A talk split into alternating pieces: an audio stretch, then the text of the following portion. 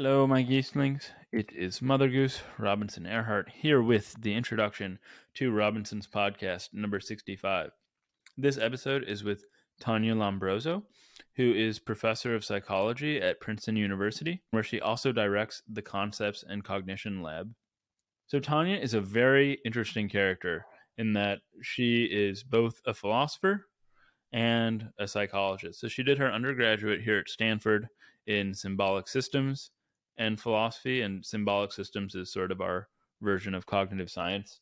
And then she did her graduate work in psychology at Harvard. So we talk a bit about where she fits into the landscape here. She publishes in both philosophy and psychology journals and how she sees the two disciplines as interacting. But most of the discussion centers around her work, which writ large concerns explanation. So we talk about what our intuitions are surrounding explanation, what sorts of phenomena when we go about our, our lives, what sort of observations seem to call out for explanation, what makes a good answer or a good explanation. Uh, we also talk about explanations that might fall under specific categories. So, explanations in science, explanations in religion, uh, moral explanations, and then we also talk about some adjacent concerns. So we talk about Marr's levels of explanations, so different levels at which we can explain the human mind, and whether or not science can actually end up explaining the human mind. So this conversation was super interesting to me. Uh, I love talking to people about data, and you don't often get to talk about data so much if you're just talking philosophy. And Tania is also like encyclopedia. So everything I asked her about, she immediately had this like whip smart, coherent answer. And that made her particularly fun and easy to talk to. So without any further ado, I hope you enjoy this conversation as much as I enjoyed having it with Tania.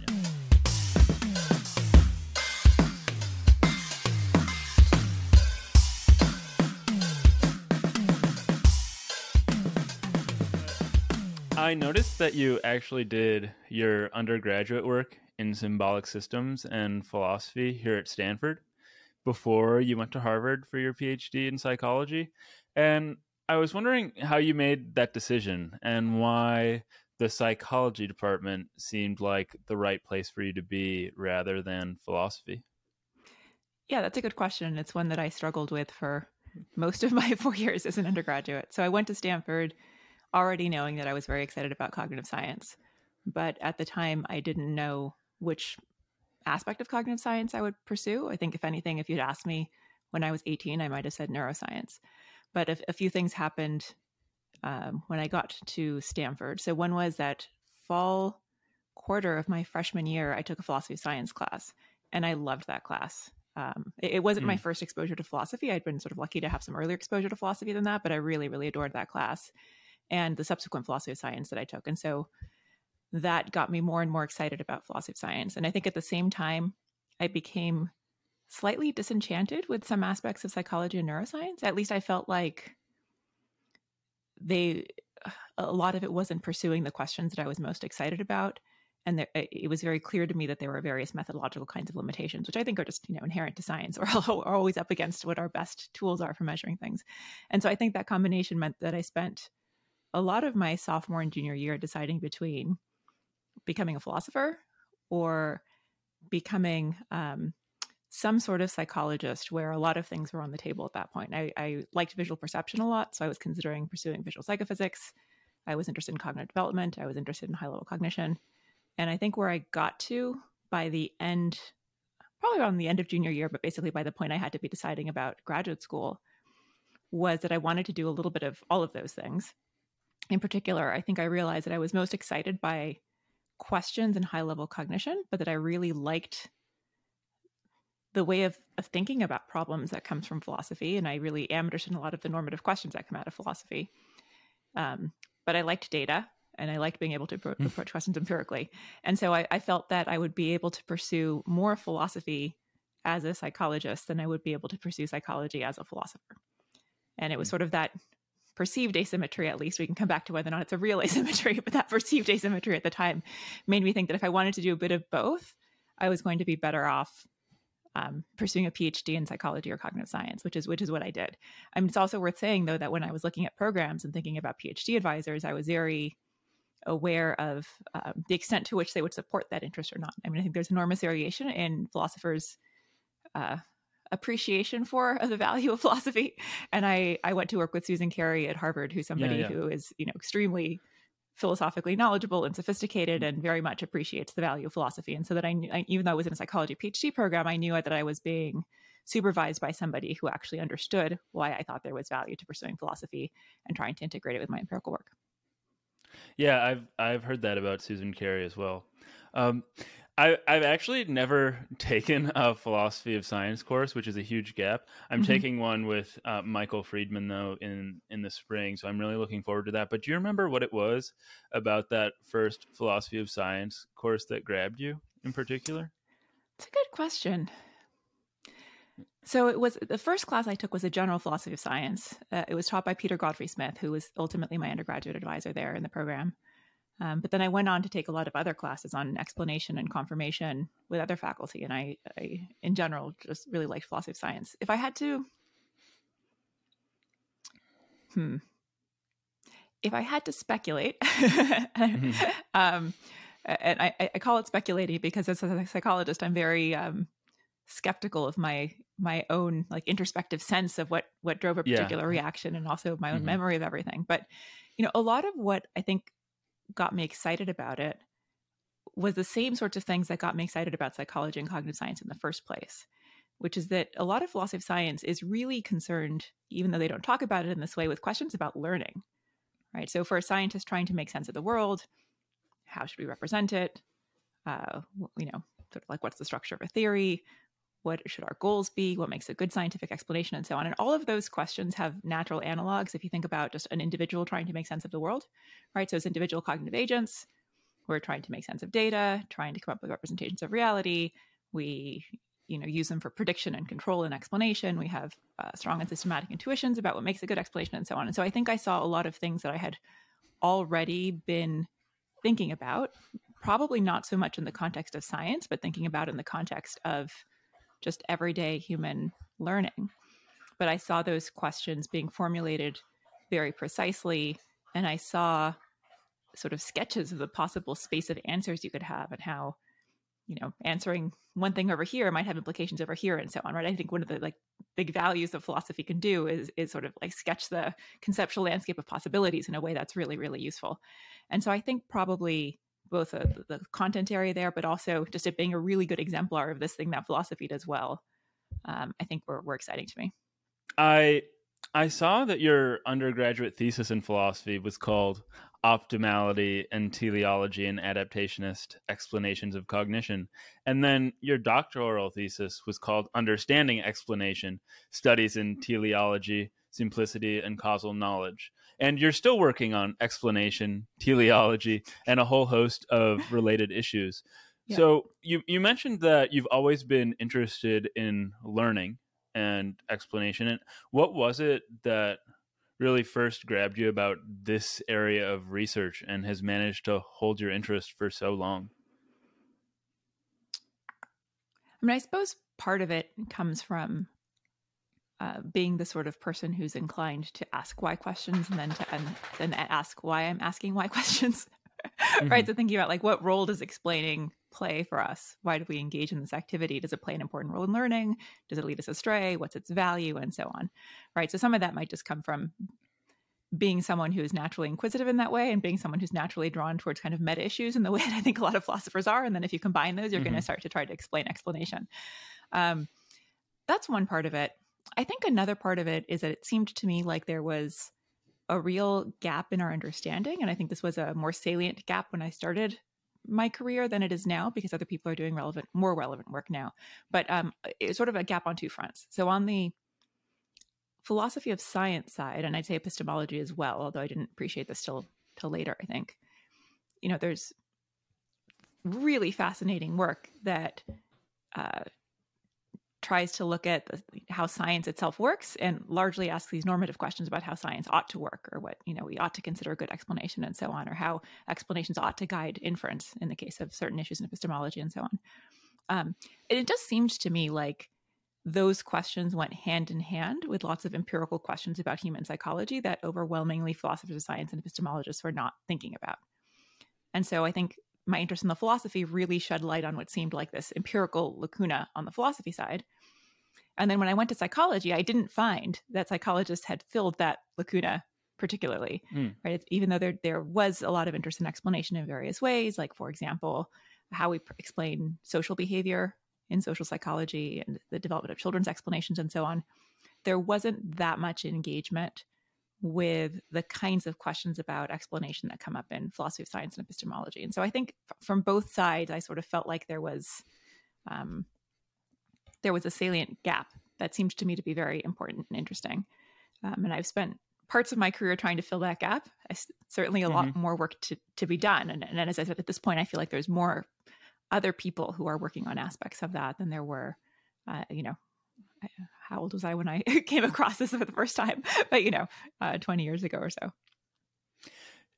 Yeah, so you mentioned this empirical lacuna, and that's one of the things that I'm most excited about, excited to talk about, because as somebody who sits in the armchair or desk mm-hmm. chair and, and does uh, philosophy, I don't get to see that side so much. And in your 2015 paper, Explanatory Preferences Shape Learning and Inference, you write that children and adults have have strong systematic intuitions about what constitutes a good explanation. And while I was immediately curious because I, I the the phrase systematic intuitions mm-hmm. raises my uh, hackles. I'm so I'm curious about intuitions because philosophers love to talk about yeah. intuitions. But I was also curious how they how you experiment on this or run experiments about this to empirically confirm your hypotheses. Right. So there's there's lots of different approaches. I'd say the single approach that I've followed uh, most extensively in my research is that you give people a, some sort of situation where there's a why question and there are candidate explanations. Um, and they have to rate how good they think the explanation is. And so you can ask that in various ways. One thing you can do is you can give them like a seven point rating scale and ask them how good you think the explanation is, or how well you think it answers the question, uh, or how satisfying they find it as an answer to the question. And, and we've, you know, different studies used variations on those kinds of wording. Um, but in those cases, really, you're presenting people with the explanations and you're saying uh, what they what they accept. Um, another approach is to see what they spontaneously generate right? You give people why questions and see what they come up with. Um, another approach is that you ask people not how good the explanation is, but how likely they think it is to be true. Um, and hmm. that then, then you you know you have to think about well, what's the relationship between that judgment about what's likely to be true and the quality of the explanation and so on. Um, and so it varies across studies, but I'd say those are the the, the two most common sorts of methods. So, how, can you give me an example of, of the sort of why questions you might ask in a study? Sure, and I mean, of course, it depends on what question we're asking uh, with the study. Mm-hmm. But I'll give you I'll give you a very straightforward example. So, one idea that comes up in philosophy in lots of places and in psychology as well is the idea that people like simpler explanations. Uh, and of course, the moment you start thinking about that, it becomes very unclear what simplicity means, or you realize you have to be more precise about what sort of metric you're talking about for simplicity is applied to explanations. And so in my research, we've looked at a few different metrics for, for simplicity. But let's just take a, a very forward, a very straightforward kind of case where you're thinking about causal explanation, where you observe two effects and they can be explained by appeal to a common cause that explains both of those effects or two independent causes that each explain one effect. So let's say that these are two symptoms. We'll call them S1 and S2. And so one possibility is that disease D1 causes both symptoms S1 and S2. And so you explain S1 and S2 by appeal to D1. Another possibility is that disease D2 causes just symptom S1 and disease D3 causes just symptom S2. And so you can explain both symptoms by appeal to the conjunction of diseases D2 and D3. Now we need a whiteboard, but hopefully, hopefully we're okay so far. mm-hmm. um, so in that case, we might be able to think about like, okay, well, it seems like the common cause explanation is simpler. It's simpler in the sense that it posits fewer causes it's also simpler in the mm-hmm. sense that it posits fewer causes that are themselves unexplained. It's, you know, sort of reduces what you're trying to explain to a smaller amount of things that you just have to like posit or assume are true. Um, so, do people prefer simpler explanations in this sense? And so you can construct situations where you basically teach people about the causal structure of these diseases and symptoms. You give them a particular token event where a particular individual has symptoms S1 and S2, and you ask them what they think the best explanation is, or the most likely explanation, or which explanation they think is most satisfying. Um, and so when you do that, you find that people much prefer the simpler D1 explanation to the to the D2 and D3 explanation. So that's our like first data point, right? We've just found that there's a systematic preference, but now of course we want to know why they have that systematic preference. Are they really favoring simplicity as such? Or do they just think that's more likely to be true on the assumption that say diseases are rare and about equally about equally rare? Um, and so now we have to get a little bit more sophisticated. And so we do a bunch of experiments where we basically train people not only about what the causal structure is, but about what the base rates of the diseases are and about their conditional probabilities and so on. And I think that the best way that we've done this is by basically giving people lots and lots of data, lots of examples. So they learn sort of in the way that they might about the real world, about the structure of these diseases and symptoms. Um, and under those circumstances, we can we find that they continue to prefer the simpler explanation more often than they ought to in light of the probabilistic evidence that they have. Um, and so that can hmm. make us a little bit more confident that there really is something like a preference for simpler explanations in the sense that's not just a consequence of kind of reasonable probabilistic assumptions in these underspecified scenarios. Hmm. So when when you refer to the systematic intuitions about what constitutes a good explanation, is that just a reference to a preference for simplicity, or are there some other um, systematic intuitions that people have? Yeah, there's several others that have been pretty mm-hmm. robustly mm-hmm. documented in the literature. So I will tell you some of them. Um, mm-hmm. People prefer explanations that are broader in the sense that they account for uh, all of the all of the explanandum, basically, right? So if the explanandum has multiple parts, you're going to prefer an explanation that accounts for all of it. Um, there's evidence that people prefer explanations that are that are teleological under some some conditions, right? So teleological explanation is an explanation that appeals to a function or goal, uh, and you find um, particular developmental trends and trends with adults about the conditions under which they prefer such explanations. So they, they don't prefer them for everything. Um, but if you're talking about a human made artifact, and I say, you know, like, why does why does this have i don't know these three sharp points or something like that? It seems like people are looking for the function of that. Like why is it why is it mm-hmm. designed mm-hmm. to have those three sharp points? Yeah. Um, often in the case of biological organisms if they have something that like sort of plausibly looks like a you know, parent design or an adaptation say like something like why do zebras have stripes? Seems like they're after a yeah. explanation. Um, and kids seem to prefer these even in conditions that seem uh, potentially unwarranted to adults. So you know why are there lions for going in the zoo why are there mountains for climbing? um, young kids will will at least sometimes say things like that. So that's another dimension of explanation that's been studied. Um, there, there's a bunch more. Before you go on to another yeah. one, I'm, I'm yeah. curious about the is is an idea or a hypothesis for why children prefer these teleological explanations because it might serve some sort of adaptive benefit to promote learning or curiosity or something along these lines? Yes, I find that reasonably plausible. I'd say that's not the main explanation that's been offered. So, one of the main explanations that's been offered is that it's an overgeneralization of a strategy that actually does make sense for human artifacts and for human intentional behavior. Right. So, if you're looking at things that are actually intentional or actually designed, like human goal directed action and artifacts that we construct. For those things, it makes a lot of sense that you might prefer teleological explanations because typically they are warranted and typically they will allow you to learn a lot about what's going on in those circumstances. And so, one hypothesis is that we basically just like overgeneralize that to cases where it doesn't belong. Um, and usually that overgeneralization itself is not explained as having a learning benefit but i think it, it wouldn't be too big of a stretch to try to develop a story like that.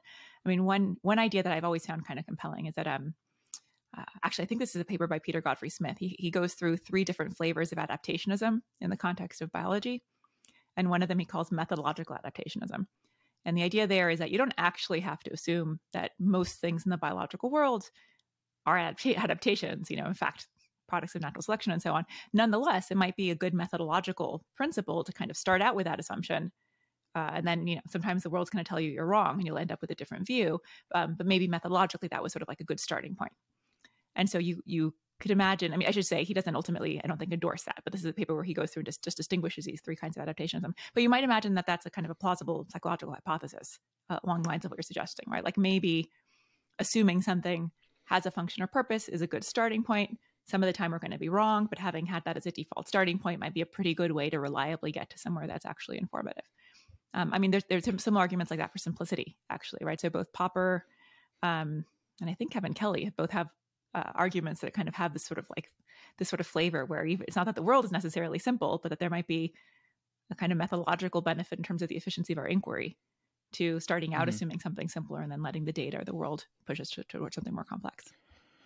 I was asking, I guess I was m- more particularly mm. about children because I thought mm. that you you said maybe children are more biased towards these teleological yeah. explanations yeah. than yeah. adults are, and I was wondering what accounts for that. Oh, I see. Um, so usually, so the people who advocate for the strongest views that children have this bias usually think that adults maintain it in some form as well. So it's not that it entirely goes away; it's that we get better at inhibiting it basically um, is what those stories are. And so you'd probably want to tell a similar story for adults as for kids.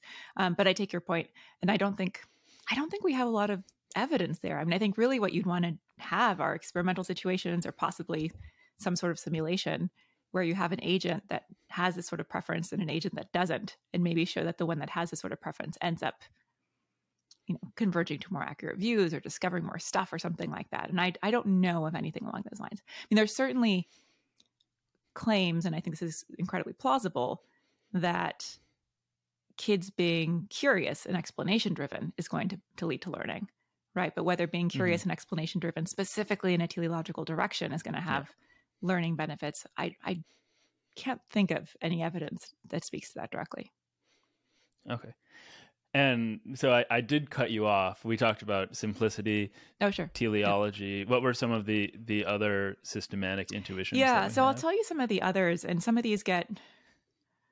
Um, I'll just I'll just preface this by saying there's a further question for all of these about whether people are doing something reasonable, rational, incredibly stupid. Yeah. You know, we can we a can we can pursue. Yeah, that's right. That's right. We can pursue that. But um, and I'm guessing that that's more of a is that more going to be a philosophical question rather than a psychological question? Or as far as who's going to be asking that? Um i think you get a bit of both. I think when psychologists okay. ask it the normativity is often not so explicit right? So i think psychologists are not likely to ask ought we to have this preference? or something like that.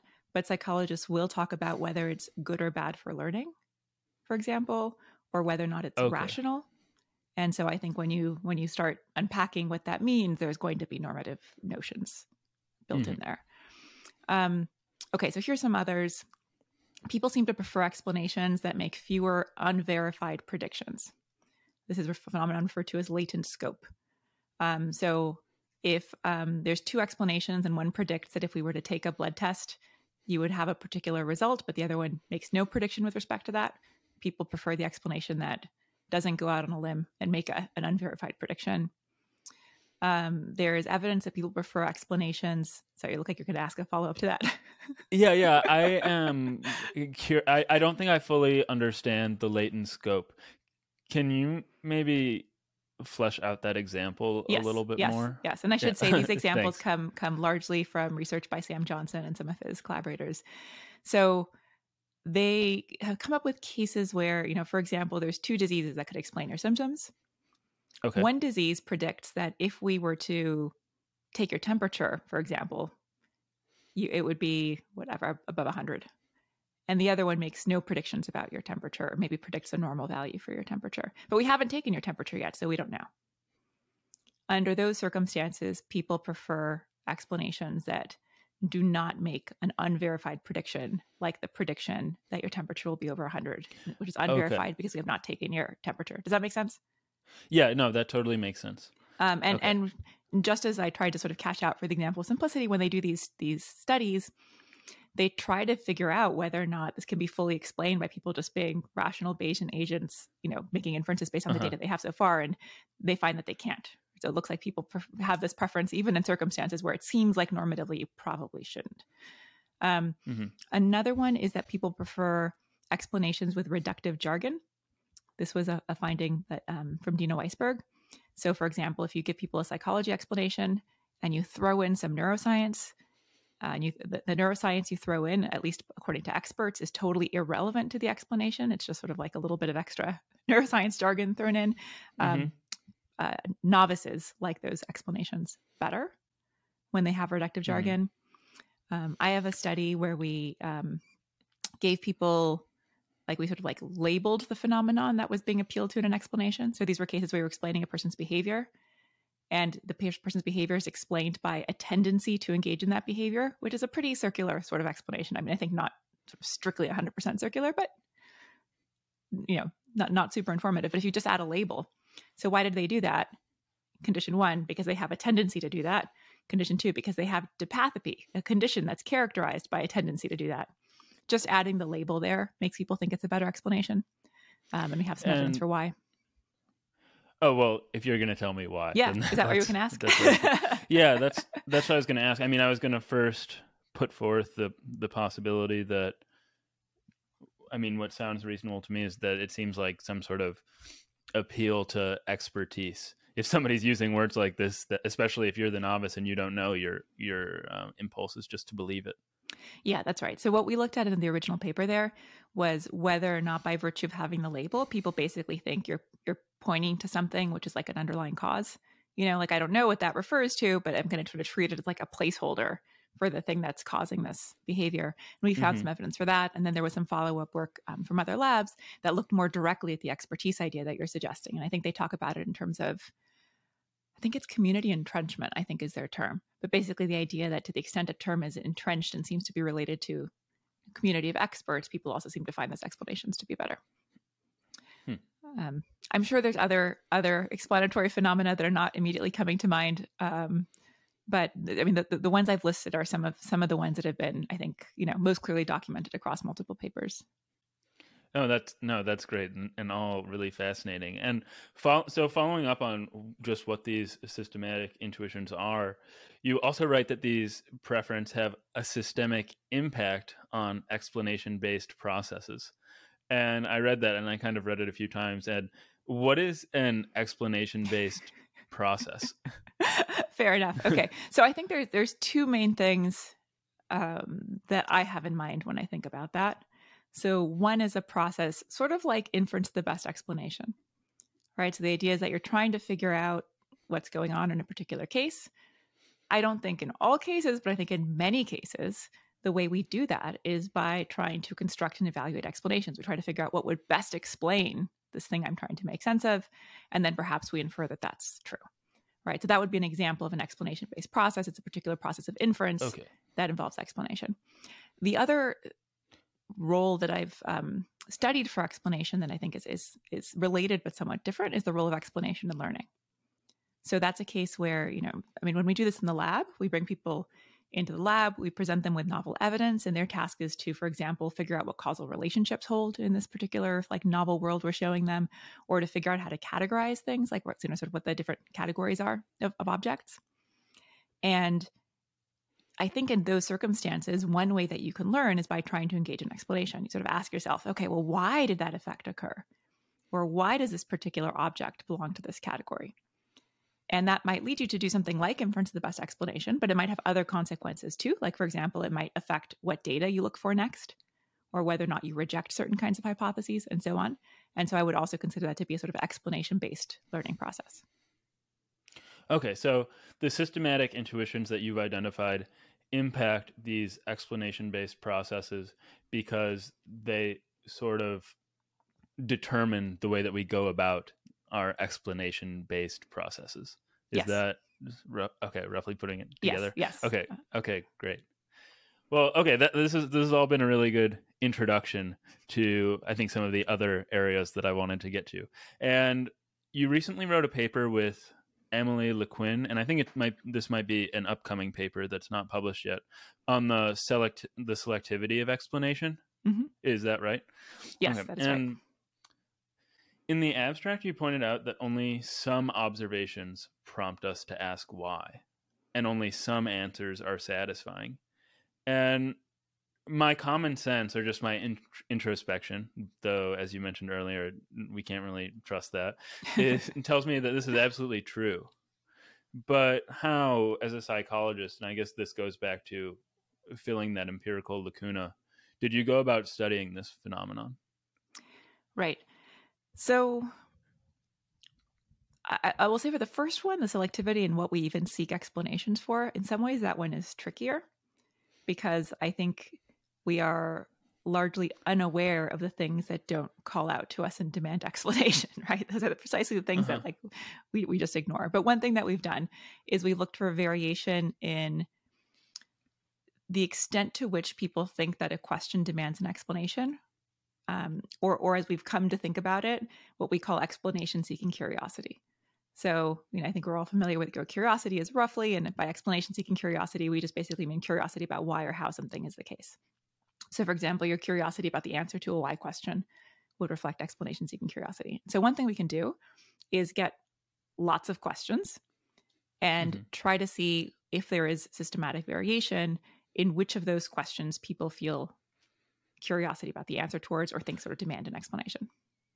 So you'd you'd maybe just put a bunch of questions on a sheet of paper and give them to subjects and have them maybe rank them in terms of interest.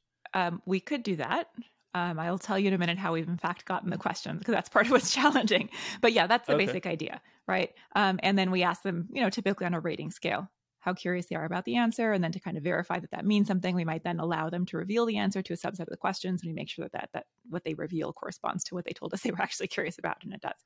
Um, so in the first study where we looked at this, we were partially interested in whether or not we'd see variation across domains in what people thought demanded an explanation. And part of what motivated that was thinking that there might be differences in the role of inquiry across domains, and in particular across domains that serve different sorts of psychological functions. So we can try out your see if you have intuitions here. You know, um, to consider something like like why or how the moons cause the tides. Like that just seems to me something that like that has to have an explanation, and, and it like science owes us an explanation. Maybe we don't know mm-hmm. everything about the phenomenon yet. I mean, often things are still unknown to us, but like, you know, that demands an explanation. Whereas um, if you think about questions that are sort of internal to a religion, and I suspect the intuitions here work better for somebody who actually has the corresponding religious belief. But if you ask something like, why does God answer prayers? Or why did Jesus turn water into wine? It's less clear to me that those demand an explanation in the same way. Um, it seems like you might think at least for a certain kind of believer, they might be willing to say, like, look, there doesn't have to be an answer to that. It's a mystery. That's okay. Mm-hmm. Um, so we tested that basically. And the way we did it is that we found these um, websites where people go and post answers, post questions, sorry, and answers. So I think I think for that one we used answers.com. And people go to these websites and they can self-classify their questions and they can sort of like under science pose a question or under religion pose a question and so on. And so we pulled questions that users had actually posted to these forums. Um, and I think we basically selected them for being, oh, I think they all had to be why questions. I'd have to go back to see if we also used how questions, but I think it was, it was why questions um, across the domains of science, religion, philosophy, psychology, medicine, and math. I think were the ones that we looked at. And for something like 12 questions from each domain, we asked people to what extent they thought the question demanded an explanation. And what we found is that people think that the math and science questions like definitely demand an explanation. Oh, medicine as well. Like those things, uh, you know, do demand an explanation. They thought that religion and um, I think there was like a spirituality or pseudoscience category as well. Those were the ones that demand an explanation the least. Um, and philosophy and psychology fell in between. Not entirely. We can speculate about what that means. Um, yeah so that was the, that was the first sort of like foray into trying to look at that question and it was in that case what we were looking at was systematic variation across domains now is this is this your paper with emily Liquin or some of the work that you've done with Telli Davoodi what i just described is a paper with emily Liquin and Emlen Metz okay. is another author that one's called science demands explanation religion tolerates mystery okay. but we but then emily and i did a variety of follow-ups and so we we pulled a bunch of questions from uh, textbooks from Science and Social Science is we got questions from a book that was questions and answers for children. Um, you know, there's, like, a lot of these like you know interesting question answer books for for kids, and so we use one of those. We pulled questions from um, Reddit's Explain Like I'm Five subreddit where people ask lots of factual questions. So we, we did lots of things like that and then sort of looked for variation in what we called explanation seeking curiosity. But one one really big problem with this is that all of those are examples of questions that somebody asked and that somebody thought was were sufficiently reasonable or valuable to ask that they put them on a website or publish them in a book and so on, right? And so we take all of those to basically be looking at variation in explanation seeking curiosity that's already at the high end of what people think demands an explanation right so for mm-hmm. example you're not going to find questions like um, why do tables have four chairs why do, why do tables have four legs mm. typically mm. right like things that people kind of like take take themselves to maybe already have a partial answer for mm-hmm. um, you're not going to find things like um, one of my favorite examples is why do uh, why do chairs tend to have a, a number of legs that's a perfect square right? Which is true. Most of them have four legs. Four is a perfect square. But there seems to be just something like ill posed about that question, right? Like some there's some yeah. like presupposition in the way that you're asking it. That so one of the big challenges with addressing this question is that if you already look at like actually naturalistically occurring questions, you're only looking at questions that like already meet a really high threshold for people thinking that there's something there to be explained. Um, and so we, we've tried a few things to try to get less good questions, um, but that is a challenge in, in in studying this, right? Like measuring the things that people don't ask, basically. Mm-hmm. And so there's this spectrum between, I think it was science on the one hand and religion on the other, with psychology and yeah, yeah. Uh, philosophy in the middle. But where do everyday sort of questions fall into this? I mean, you, you mentioned some of them, like tables having four legs, but what makes a question or observation, an everyday observation, salient, and demand uh, an explanation. Did you come to any conclusions about that?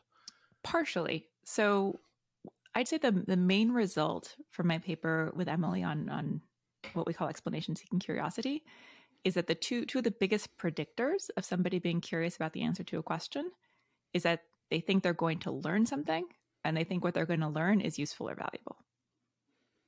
Um, and so hmm. uh, those two dimensions should should provide at least part of the answer to what you're asking. I mean, I think there's some additional things that are probably playing a role that we don't have very good direct evidence for. So one of them is that you have to be able to formulate the question, right? So I think there's some cases where if you had the question presented to you, you might realize that you would learn something useful and valuable.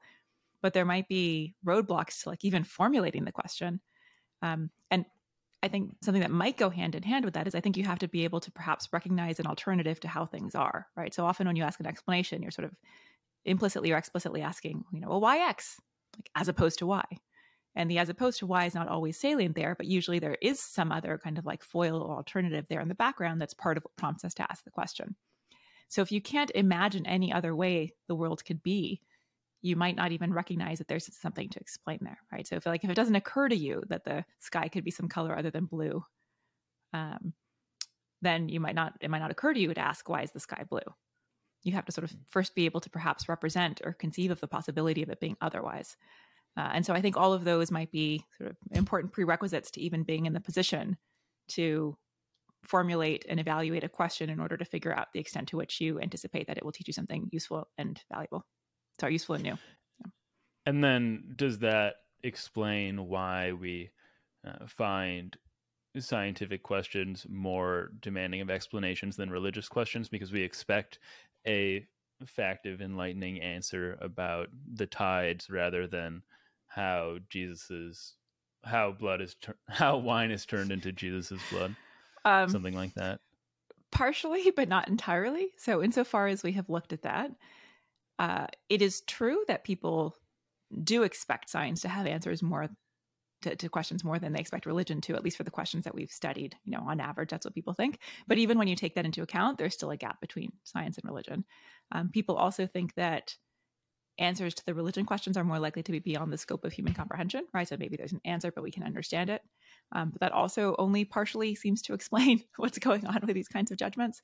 Um, so with respect to that phenomenon in particular, I think I think there's something extra going on there, which has to do with the extent to which our, our on average, our sort of religious belief systems even have an epistemic function right? So a lot of what we're Hmm. talking about is related to inquiry, right? Asking questions, trying to get answers, evaluating those answers with respect to some goal like learning. And so if you Mhm. have some domains that have serve some function other than giving us accurate representations of the world, they serve just like other kinds of social, uh, Yeah. moral, emotional kinds of roles. Um, then the currency with which we evaluate them is not going to be predominantly something like a an epistemic currency. And so I think that's part of what's going on in those cases. No, that no, that makes complete sense uh, to me. Because I mean, when I think about it, I mean, the only very religious person in my life, and maybe calling her very religious is overdoing it, but is my mom, and she goes to church every Sunday, but it really has nothing to do with epistemology. I mean, it was what she's not trying. She's not trying to learn anything. It's more of a a comfort sort of thing, and I don't Mhm. think she she even asks questions like is there really a god? It's it's just a, a comfort to her. So Mhm. so that that makes a lot of sense to me. And so we've talked about one side of this so far um, what sort of observations prompt us to ask why but the other part is that only some answers are satisfying and are the satisfying answers then the ones in which we have learned something Yeah, that's a great question. So that's exactly our prediction.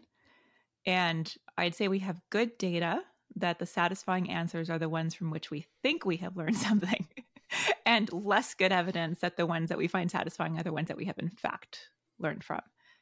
Um, so the Hmm. answer is kind of a, a partial yes. I mean, we already we already talked about some of the characteristics that people like in explanations, right? Like they like simpler explanations. In a lot of cases, they like teleological explanations and so on. So all of those sorts of things seem to play a role in predicting what kinds of explanations people will find satisfying. But on top of that, you can also just explicitly ask people to what extent they think they've learned from an explanation, to what extent they think they've learned something useful, and so on. And those are among the the strongest predictors of how satisfying they find the explanation. And going back, I guess, to where we started, are people also going to find answers more appealing if they are simpler, if they're broader, maybe maybe if they don't ha- and maybe I'm not using this right, but if they don't have too much latent scope, Yeah, that's right. Broad latent uh, scope. all of these sorts of things. Um, in general, yes. I mean, the studies that have been designed to test that specifically tend to find that. One one complication is that all of these are sort of all else being equal kinds of predictions. And for a lot of these characteristics of explanations, it's very hard to hold one to hold everything else fixed, right? Like everything about the prior probability of the explanation and the likelihood of the data given the explanation, everything else fixed except for this one dimension, and then see if that makes a difference. And so I think in part because of that, you do get some interesting conflicting results with respect to simplicity. So there's a handful of results that suggest people prefer more complex explanations, and at least I mean I think to some extent the um, the verdict is still the jury's still out on this, but I think it's because in some cases more complicated explanations actually are going to confer greater probability than the explanandum. Right. So on the one hand, you prefer simplicity. On the other hand, you prefer explanations that make the explanandum more, more likely. So sometimes those are going to be in tension. And also complex explanations are sometimes more informative. They sometimes just like tell you more stuff about the relevant causal mechanisms, for example. And so um, because of that, I think there's going to be circumstances under which you see people preferring more complex explanations. And that has been observed in some cases. And the last time I took a psychology class was in high school, and I Mhm. took AP Psych. And something that I distinctly recall about it was all of the handouts we would get, in which there were sort of maybe somebody's head, uh, the outline of somebody's head, and then all sorts of boxes and uh, arrows like uh, memory storage, memory retrieval, Sure. uh, and boxes pointing to boxes. And I wonder if much of your work uh, hypothesizes or proposes the cognitive mechanisms that promote this uh, selectivity in attention and curiosity and explanation seeking. For the most part, I would say no. Uh, that hasn't been the focus of of my research. There's, you know, psychologists sometimes appeal to what are called Marr's levels of explanation. I don't know if that's something that that you or your listeners are likely to be familiar with. Um, Did you th- say this comes- Mars level? Mars, yes, Mars as like the as- planet? Oh no, okay, M A R R apostrophe S because this refers to a person Oh, named okay. Marr. okay. I'm Um, glad we clarified that. Yes, absolutely. Um, and so th- this comes from a very influential book called Vision that was published by the late cognitive scientist David Marr. Um, and one of the things that he does in that book is talk about how it is that you can explain an information processing system like human cognition. And he posits, he talks about three different levels of explanation. And I, I can go through all three of them if you want, but I'll just talk about the two that are most relevant here. I would actually like Um, you want to hear all three? I'll tell you all three. Sure. Um, so the um, the highest level is what he called the computational level, and I think that's an unfortunate name because now when we hear computational level, we think like a computational model or something like that. But that doesn't seem to be Mhm. the way that he was using it. He meant something Okay. more like a functional characterization, where you're trying to say what problem something is solving, um, and Okay. what would actually solve that problem. So, for example, a calculator uh, at a computational level, it's it, it's it's doing something like arithmetic. Um, then there's the the level of algorithms and representations. Usually, we just refer to as the algorithmic level, and that says something about what's the actual algorithm that it's using in order to approximate what it should, given its computational level problem. Right. So, for example, a calculator is going to have a slightly different uh, uh, representations and algorithms if it's if it's in binary versus if it uses a decimal system, and if you know depending on you know there's there's more than one way to to basically implement um, something like addition. And then the third level is the implementation level. And that's something like, well, what's the physical stuff that actually uh, realizes the representations and algorithms? And so that might be uh, digital chips, or it could be neurons, or it could be Tinker Toys, or something else. hmm Um, so you know you can see as as you and I'm guessing a lot of your readers are familiar with like basic ideas in philosophy of mind. You can see how this is going to like maybe be be sort of natural or, appealing for someone who's a functionalist because you have these levels of explanation that you can appeal to that are kind Sure. of realization independent if you're talking about the the say uh, computational level and so on. So I, I would I can re-ask your question that you asked me as something like to what extent do you see yourself working at these different levels Yeah, and I would yeah, say that that's my exactly work, what I was. I would say that my work definitely does not engage with the implementation level. You know, I mean, obviously, I assume that everything that we study That's is implemented three, in brains physical? and neurons. Yeah, that's right. Okay. But we know we're not studying the neural circuits that implement this and so on. Um, I think my work is mostly at somewhere between computation and algorithm and representation because we're trying to give a sort of functional characterization of what somebody's doing, right? Like, can we describe something like the input output relationships or something that would allow us to predict their patterns of judgments? Can we say something about why they might have the kinds of uh, systematic preferences that they do and what the consequences of that are for, say, learning or inference, um, and so on? Okay. Um, so where where would this diagram drawing be then? Is that more at the algorithm and representation yes. level? Yeah. So what you're describing, the kind of like standard boxes and arrows of like the phonological loop or something like that. That you, I, I, I did, never took AP psychology, but that seems like something you might have learned. Um, typically, typically that's thought of as something, it's something like the algorithm representation level. Um, and I and I should I should say just because I feel like it'd be irresponsible not to. Not everybody agrees that this is a useful set of distinctions or the right set of distinctions or exactly the most useful framework. I mean, I think it's had Mhm. pushback from kind of both sides, both from the top down, where people feel like um, you want you should have more of your work done at the computational level than the than some of the lower levels, and then also people from the bottom up who feel like once we really understand the implementation, like that's what's going to do the explanatory work, and there's not so much role for these other things. So there's definitely been pushback and discussion, some of it involving philosophers on these three levels. Yeah, I, I, I had planned. I was curious about it. I was going to ask later, but it seems like the right time now. What sort of dialogue you have with neuroscientists?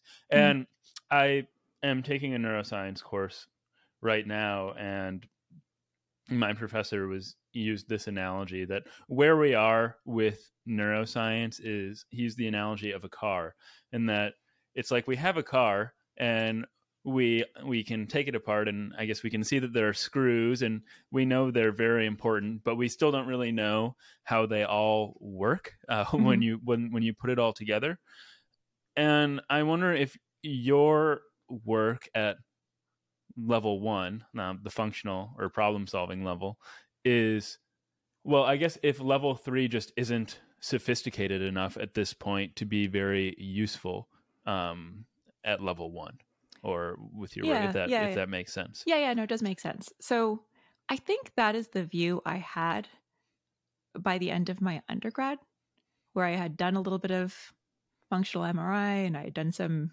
EEG studies and things like that. And I felt like at that point, for the questions that I was interested in, I felt like we just did not have the the tools at the neuroscientific level to really help address those questions in an informative way. I think there there's been a lot of progress since that point. And so, you know, every once in a while I think to myself, you know, I should really get up to speed on more contemporary cognitive neuroscience so that I can I can reevaluate that because I think we are getting to the point where there have been more and more insights coming from a lower level that actually could be useful in constraining our higher level theorizing. Um, so I guess I guess I um, I, I am more com- I'm more confident saying that you know at the point I chose to focus on what I did, I think that was the right analysis. I think it's going to be changing over time. It's a moving target, and I think it depends on your research question. I'm less confident right now saying that um, I'm, you know, warranted in ignoring neuroscientists as much as I do most of the time. Mm-hmm.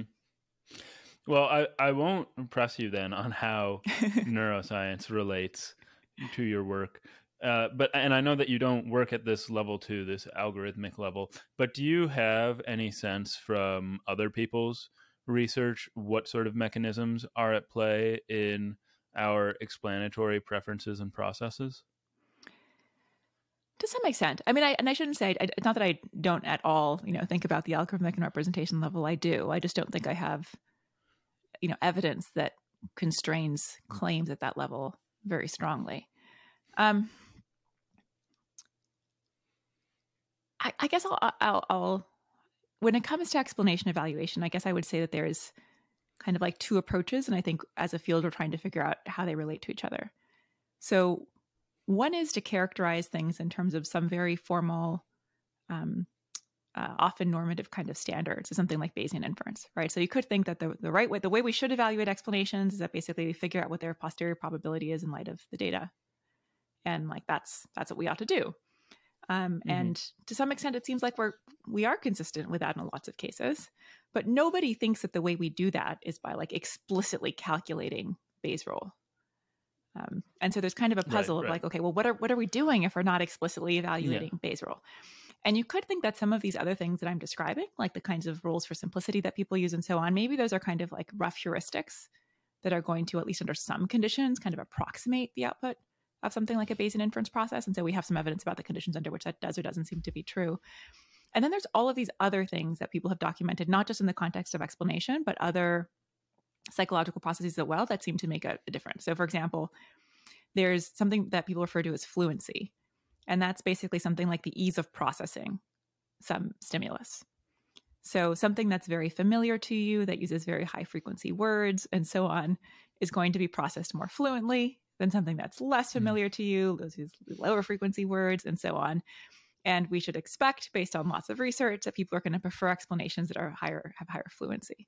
Um, mm-hmm. And so, you know, I mean that that's getting to be at the algorithmic level because the thought is that it's something about the actual, you know, processing of the content being easier.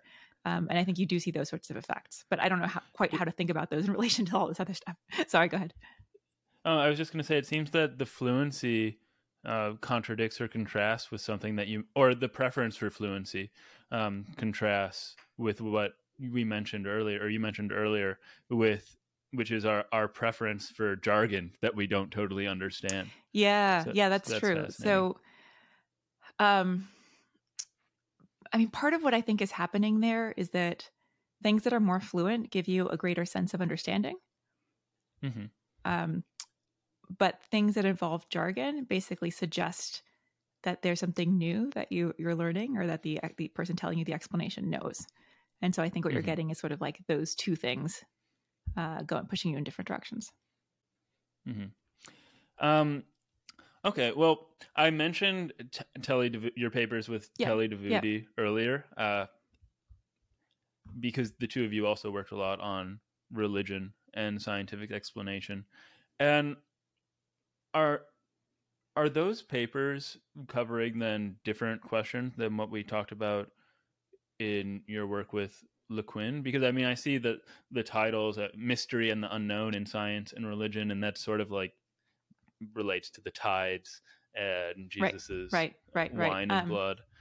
So I guess I would say the the big picture is very similar. So those papers and the ones some of the ones that we talked about involving Emily Liquin as the first author um, are motivated by the idea that at least on average for many people in our particular time and place um, religion and religious explanations tend to play largely non-epistemic kinds of roles right? The functions they play have to do with social emotional moral kinds of ends and values as opposed to kind of more narrowly epistemic aims like being accurate. Um, and so a lot of the predictions that those papers test stem out of that idea right? Like if you have a belief system whose function is for example to roughly be truth tracking what sorts of features should it have? And if you have a belief system that has goals that sometimes compete with truth tracking kinds of considerations because it's more about say promoting you know social cohesion or something like that um, what should they look like and so we find these systematic differences across various kinds of judgments um, now the actual findings in those papers are, are different even though they fit with that big picture so if you if you want i can give you um, the the, the yeah yeah please. headline version of, of some of them um, so sure. the one that the, the one of them uh, does relate very much to the idea that science has a different kind of role for inquiry and demand for explanation. And so one of the things that we found is that the, the modal way in which people express ignorance across scientific and religious questions is different. So if you ask a scientific why question, the kind of form of ignorance that people find most natural is it's unknown to me. And in the case of a religious question, they think it's more natural to say it's a mystery.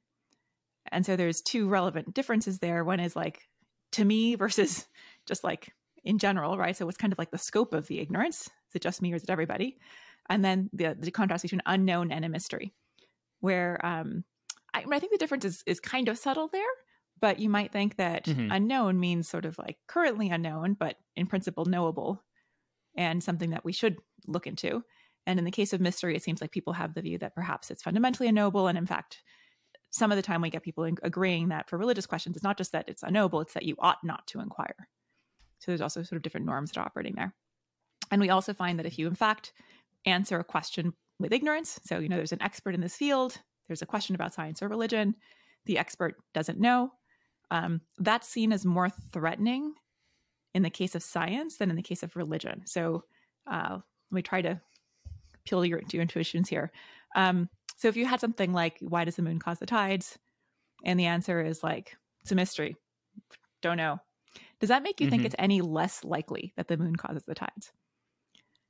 I mean, in that case, you might have so much evidence that the moon causes the tides that you don't get anything there. But mm-hmm. in some cases, you might get think, you know, I'm trying to think of a, of a more obscure. I don't know. I mean, suppose suppose people found that a particular disease was, uh, you know, more more more common among people who have brown hair than blonde hair, but like it's completely mysterious what the mechanism is. That mm-hmm. might that might make you a little more doubtful that it's a real finding. You know, like mm-hmm. maybe it was just a fluke or something like that. Um, yeah, yeah, yeah. So in some cases, sort of the absence of an explanation or something being unknown or a mystery might it might make you question the premise of the question itself, and we find that effect to be stronger for science than for religion. So if you have the equivalent like complete mystery, have no idea why God answers prayers or how God answers prayers, that doesn't seem to be threatening at all to the mm-hmm. to the belief right. that God does answer prayers. Um, so those are, those are some of the main findings in that paper, which again I think are consistent with this broader picture about science having this kind of more epistemic role in people's psychology. Mm-hmm. Um, the other paper looked specifically at existential questions and answers, so things like how the universe came to exist and what happens after you die and things like that. And we contrasted the properties of scientific and religious answers to those questions. And so there's there's a bunch of findings in that paper, but some of the main ones are that um, so on average, people think that the scientific explanations kind of have higher epistemic merits, you know, more evidence, more logical, things like that. The religious ones have higher non-epistemic merits. People think they're more comforting, they, they promote moral behavior more, um, and so on. Um, one of the findings that I think is most interesting is that we can look at how people's attributions of epistemic and non epistemic merits to these explanations relates to their personal endorsement or belief in that explanation. Right. So, for example, we have these five point ratings where people can basically say, like, I totally endorse this explanation or I totally reject this explanation. So, we have this continuous rating of how strongly they endorse it. Um, one thing we find for both science and religion, I think not surprisingly, is that the more you endorse an explanation, the more you tend to think it has epistemic and, non- and non-epistemic merits, right? So that kind of makes makes sense. But we find this asymmetry between the science and the religion case, where at every level of endorsement, people think that scientific explanations do better on scientific merit, on epistemic merits than religious explanations, and the reverse for non-epistemic. So this is another place where I want a whiteboard, but let me try to communicate in in in uh, yeah. uh, speech no, what that means. I think I'm following. Um, what that basically means is if you have a person who say gives a rating of four in terms of how strongly they endorse a given scientific explanation, it seems like they had that explanation had to meet a higher threshold for for like evidence and logic to meet a four if it's a scientific explanation um, than if it's a religious explanation. Whereas for the, the um, non epistemic merits, um, a scientific explanation, sorry, a religious explanation would have to meet a higher mm. threshold on those dimensions to get a four than a scientific explanation. Does that make sense? Should I try again? it, no, no, it, it makes sense. Okay. That's very, that is interesting. That is a really neat finding. Um, I guess this is somewhat religious in nature, depending on who you ask. But another thread of your research that I found very compelling was your work on moral reasoning. Mm. And teleology comes back here. But another paper that you worked on was, and I'll I'll quote the title again. Um, you wrote this one with Lewry and C. Lewry and D. Kelemen. Mm-hmm. Um, why belief in human purpose prompts moral condemnation of individuals who fail to fulfill it? And that that really jumped out at me. What was the story there? Yeah, so this this is from my current PhD student Casey Lewry, and this is, is a project that actually began with her undergraduate senior thesis with Deborah Kelemen, um, which is why you know sort of became a fun collaboration between the three of us. But oh, she cool. was really interested in whether or not people think teleologically about the existence of humans, right? So will people endorse claims like humans exist in order to reproduce, or humans exist in order to care after the environment, to care for the environment, or humans exist to, to look after each other? Sorry? maybe children do, I'm guessing, uh, based on oh. what you told me earlier. Uh, oh, whether children endorse that. We know we haven't looked at this developmentally, but the prediction would be okay. that they would be at least as teleological as the adults are. Okay. Um, so first finding of that paper is that a lot of adults are like quite willing to accept claims like humans exist in order to reproduce and humans exist in order to um, care for each other or the environment and so on, right? So, so a majority of our participants endorsed at least one claim like that about the purpose of human existence. And then the next question was does that relate to their moral judgment? So, for example, suppose you have somebody who chooses not to reproduce. How do people judge that person? Do they think that there's something morally wrong with choosing not to reproduce, or morally wrong and with choosing? do. Yeah, yeah. Um, yeah. Or morally wrong with choosing not to care for the environment, or morally wrong with um, choosing not to care for others. So it turns out there's a relationship between these two judgments. So, to the oh, extent that somebody endorses one of these teleological claims about the existence of the human species, they are more likely to endorse the corresponding claim about there being something morally wrong with choosing not to fulfill that function, right? So if you think that humans exist in order to reproduce, you're more likely to think that it's morally wrong for somebody to choose not to reproduce. Huh. I wonder if th- this sort of um, very I, I say base, but not like in a debasing sort of way, but very low level um, intuition or inclination we have is part of what motivates so much homophobia. Uh, the yeah, idea that yeah.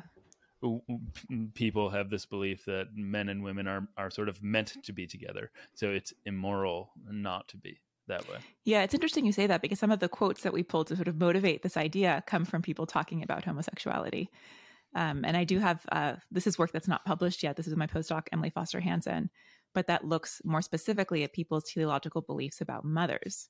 All right. So, to what, what extent do people think it's the function of mothers to look after children as opposed to fathers, for example? Um, and we do find hmm. that a lot of people endorse pretty strong functional claims about you know mothers mothers functions with respect huh. to child rearing. Um, and that that does relate to their views about the differential roles of mothers versus fathers in parenting. This is, this opens so many more questions. I mean, now I mean now it just opens so much social, practical, political relevance. Yeah, And- yeah, absolutely. We're just starting to explore some of it, but I completely agree. Oh, Very cool. And an, another question uh, or, or topic that you discussed was people's reflections on their own moral reasoning. Mhm. And the paper that I have in mind here is one, maybe another postdoc or graduate student, but C. Cusimano on, on people acknowledge and condone their own morally motivated reasoning. What Um, was right. that paper about? Yeah, yeah. So this is Corey Cusimano, who was a postdoc and he's now an assistant professor at Yale. Um, Oh, great. so part of what you know a lot of the questions that we explored in in that paper and another one with him as well are related to issues that come up in the ethics of belief in philosophy right? So there's these i think you know quite live debates about whether or not moral considerations should influence what you believe or change epistemic thresholds for what you believe and so on. And so we were interested in in those sets of questions. And what we found in that paper i mean we find a lot of things in that paper but to try to to try to like distill some some uh, uh sort of summaries there um we find that a lot of people will recognize and endorse the role of moral considerations in what they believe.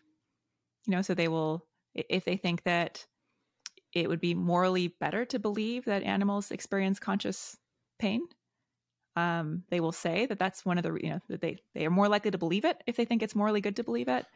Um, and they will recognize that these kinds of moral considerations influence their belief formation, and they will think that they are right to have these kinds of moral considerations influence their belief formation. And part of what's what's sort of methodologically challenging about trying to ask these questions is pulling apart the influence of moral considerations from merely evidential considerations. Right. So people might also vary in the extent to which they think they have evidence that animals, for example, feel pain and so on.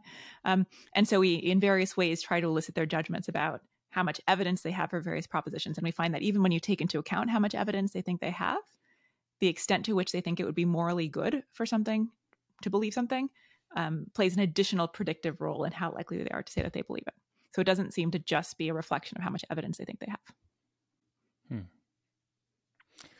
Well, I'm not going to keep uh, bringing up random papers and asking you to explain I- them, but I'm there is there is one there is one more I'll ask you Mhm. about. So returning, I guess to I think it's relevant to Marr's three levels, and Mhm. the words that jumped out at me were functional, representational, and physical. Even though I know you used different words, but I pulled this paper from your your syllabus for the cognitive science seminar that you taught, Hmm. and it's one that you wrote, and it's can science explain the human mind? Ah, right. and uh, see this this directs very i mean this connects very closely to these three levels of explanation Mhm.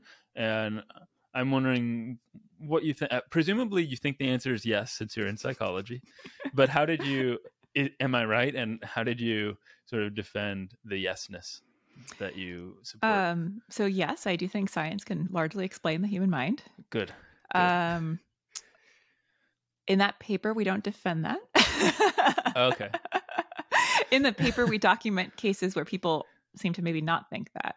So this is a paper that was uh, written with Sarah Gottlieb, who was then my PhD student. And part of what motivated it was just an intuition that she and I shared, which was that uh, if you look at what kinds of headlines about science are exciting or what sorts of things generate skepticism, it seems like people are really excited and have no problem thinking that psychology can explain lots of things.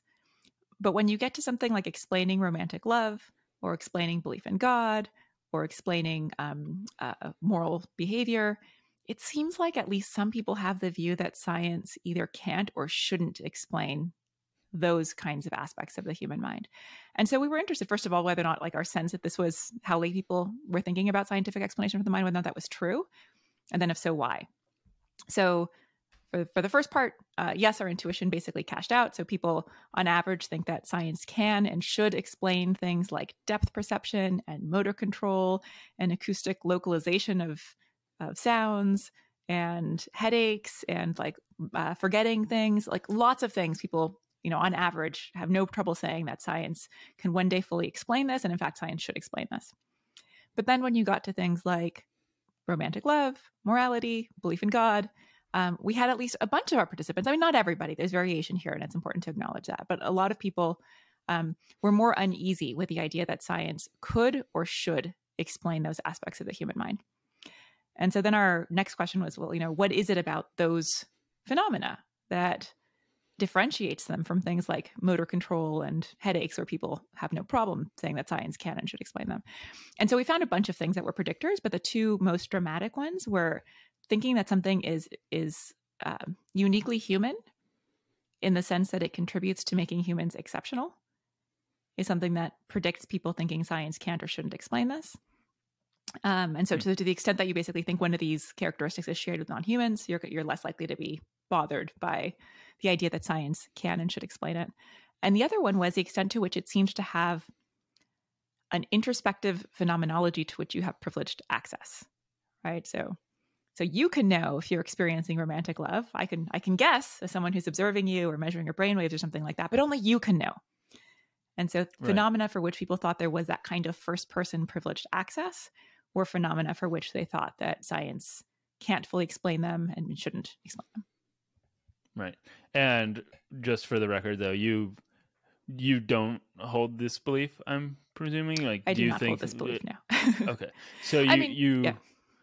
You don't really endorse the hard problemness of the of Chalmers' hard problem of um, consciousness. Um, I don't think so. I mean, it's, it's, it's hard to say because it's not like I have an account of how it is we are going to explain conscious experience and rich phenomenology, right? right? I mean, I, um, uh, and and the other thing that I would not want to be on record saying because I don't believe is, you know, the, the way we asked our participants this question was something like science will one day fully explain blank, you know, will fully explain romantic love or something like that.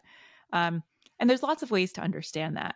But I certainly wouldn't want to be, you know, even though I think science can in some sense fully explain these things, by by saying that I don't mean to reject the idea that there's also value to like the way in which literature allows us to understand romantic love or you know the way in which ritual allows us to understand things right so like i feel like there's there's lots of senses in which we can gain valuable understanding other than a sort of like narrowly scientific understanding and so i, I wouldn't want to be hmm. understood as rejecting those other ways of kind of uh, gaining some valuable human understanding um, but uh, i mean i'm basically a physicalist of some variety and i think that all of this stuff is mm-hmm. is susceptible to scientific inquiry well, there are many, many other areas of your research that I would have loved to talk about. Particularly, the like two things that jumped out at me were uh, the folk biological concepts, which you talked a little mm-hmm. bit about when you mentioned the zebras, and then mm-hmm. intuitions and authenticity. But in the interest of time, I'd like to finish with maybe some some more broad questions again. Okay, sounds good. And you have this tremendous philosophical background as well and you're and you're an adjunct professor well i don't know if that's the right word but you're a, i think i'm an affiliate. I always forget. I'm an associate i'm an affiliate yeah. i'm something of our philosophy department yes. Yeah yeah. So you work closely with philosophers and i mean it was L.A. Paul who suggested that i reach out mm-hmm. to you in the first place. And how does philosophy inform the work that you're doing today in the psychology department I know that is a, a pretty broad question, yeah, but what it, is the the role right, it plays? Right. I mean, part of the reason it's hard for me to answer is because you know, I think my whole career I've wanted there to be something very general that I can say about the relationship between philosophy and psychology, and I think increasingly I feel like I don't have something very general to say. I feel like eh, in every project the role ends up being a little bit different, but I can tell you what some of the characteristic roles are. So, one of them is that I think that across the board and in ways that psychologists often don't appreciate, we are often importing normative notions in the background or kind of making normative assumptions in the background of the way that we ask our questions and, and how we think about things. Right. So if, if, we're thinking about something like how to improve learning, right, there's all sorts of stuff built in there about like what do we mean by learning, and you know, what, and uh, what kind of learning is valuable, and so on. And so I think one role it plays or can play is in helping us identify and scrutinize and improve those kinds of normative assumptions that are in the background of our inquiry. Um, another role that I think it can play is in mapping the conceptual space. So, for example, when I started thinking about the psychology of explanation, there weren't really lots of accounts out there of like what the structure of explanation is like. Um, but I could look at the philosophy literature and have this really useful sort of like sketch of like, okay, well, there's this family of causal views and they might look like this. And there's this family of like subsumption theories and they might look like this. And there's this other, you know, family of more pragmatic views and they look like, right, you know, it sort of like sketches a space of possible views. And there, in some sense, I'm not using the philosophers on their own terms because I'm then translating those as empirical hypotheses about human cognition, which is not typically how they're intended. Um, but it's still very valuable to kind of have, have like the sketch of possible views that one can have uh, and how the views hang together and what their implications are and so on. So that's another, I'd say, common role for philosophy uh, in my own research. Um, mm. Oh gosh, there's, there, there's probably others. Those I'd say are maybe the the, the two most widespread. Uh, I mean, it's worth saying too. I also, uh, you know, I've also published in philosophy journals, and I also care about contributing to the philosophy literature, right? And so, in that sense, I don't care so much if you call what I'm doing philosophy or psychology, but some of the time it's engaging with philosophical projects, like, you know, in their own terms. And have those mainly been about explanation? The the philosophy papers? Yes, I think that is true. Um, or causation.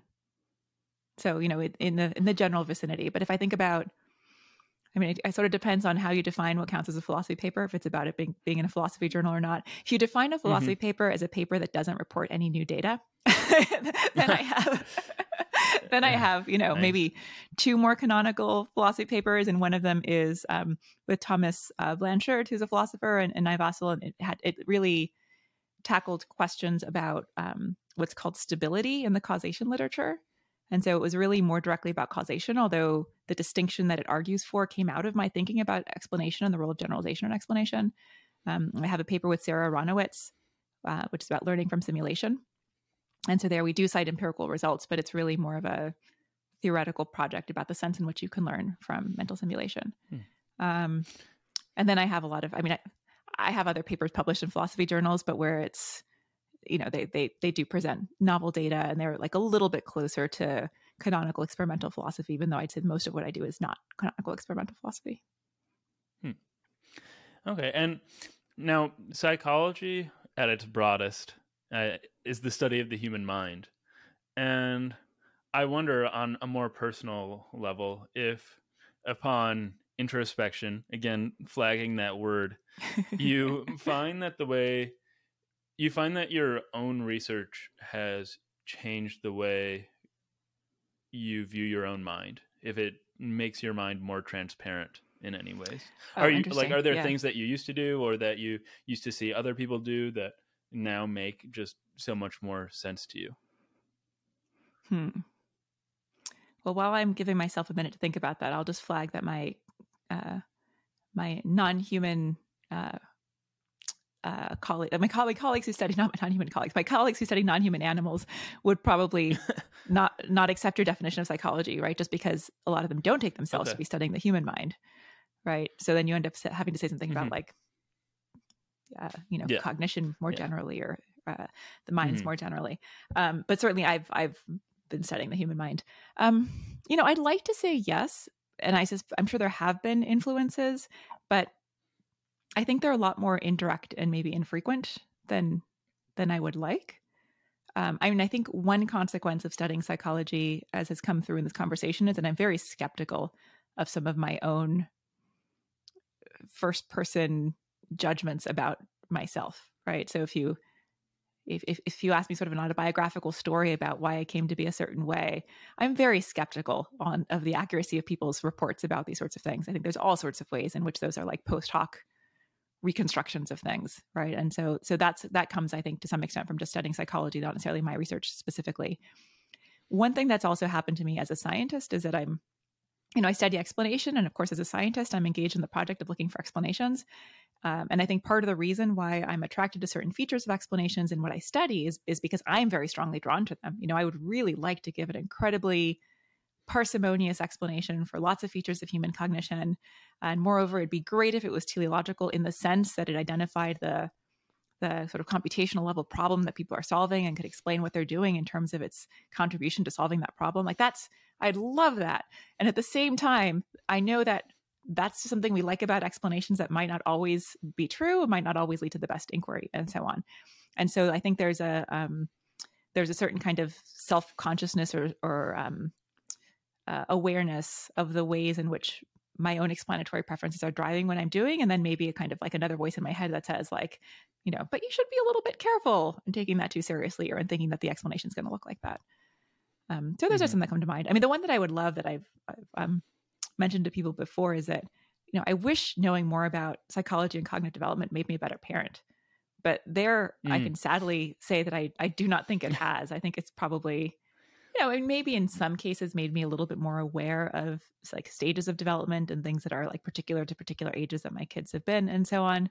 Um, but mostly it has not made me, you know, like more patient or have any other kinds of characteristics that would mm. be excellent to have as a parent. Well, you you might have just uh, touched in the negative a bit on what mm-hmm. I was going to ask you next, which is if there's anything instructive or normative about your research. Like, have you been able to draw anything practical from it to improve your own life in any way? And I suppose oh, not oh, okay. in in terms of parenting, uh, but anywhere else that comes to mind. Huh, that's interesting. To improve my own life specifically. I mean, had you just asked, do I think there are normative conclusions or anything that normative that comes out of it, then I would say yes. Um, I think there are ways of thinking about, for example, the function of explanation or the function of our beliefs for human psychology that then allow us to ask new kinds of normative questions like, okay, well, given that explanation plays this particular role in inquiry in these cases, how could it do so better? How ought we to explain if this inquiry goal is our is our goal and so on. Um, so I do think that there's those kinds of normative conclusions. Um, for my own life, I don't think so. I mean, I think one thing that's been interesting about thinking about scientific and religious belief, which came up in some of the papers that you mentioned and has been a theme in a lot of what I've been studying recently, is that I feel like I've been forced to just think about the extent to which I do or don't hold any kinds of religious beliefs. Um, you know, I don't I don't have a lot of or maybe most or any of the standard ones. But on the other hand, to the extent I'm an atheist, like what does that mean for that to be? You know, if I if I'm an mm-hmm. atheist, um, what does it mean for that to not be a religious belief? It's a belief that arguably has like sort of some religious content, but what's the attitude with which I'm holding it? And is the attitude with which I hold that belief fundamentally different from the attitude with which somebody holds a typical theistic belief and so on? And I think, you know, on average, the answers yes, those are different, but it, it's something I've had to think about, right? And like what would justify that belief and so on. Um, and then one example I use for, you know, I think something that gets closer to maybe a canonical religious belief that I think I do hold. So I, um, you know, I think my kids are the best kids in the world. Um, and if you push me on that and yeah. said like, okay, well, is that like, is that accurate? Is it like an epistemically warranted belief? I kind of want to say like, well, you're missing the point. Like when I say my kids are the best kids in the world, I'm, I'm telling you something about how important they are, and I'm telling you about my values, and I'm signaling something about their my relationship to them. And if you ask me to like give you its epistemic merits, I sort of feel like no, no, that's just not the like you misunderstood the belief game we're playing here, or something like that. Mm-hmm. Um, and so I think it sort of forced me to think about like, well, what are the other beliefs that I maybe hold in that way? Where there's some sense in which I believe them, but the sense in which I believe them is just very, very different from the sense in which I believe that I'm having a conversation with you at 2:22 p.m. Eastern Time on a particular date, and so on. Hmm. Well, speaking about values, I will end on this, perhaps the most important note of our conversation. and uh, Twitter tells me that you are a devourer of chocolate. This is true.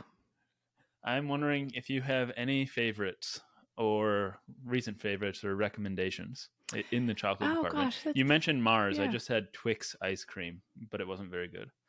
Uh, that was my um, breakfast before we talked. Yeah, no. Normally, I'm more of a dark chocolate person, um, okay. but I'm also very sensitive to caffeine, and so I've discovered I can't have too much very very dark chocolate right before bed, and so I have to take it to my office with me so that I can eat squares throughout the day. mm-hmm.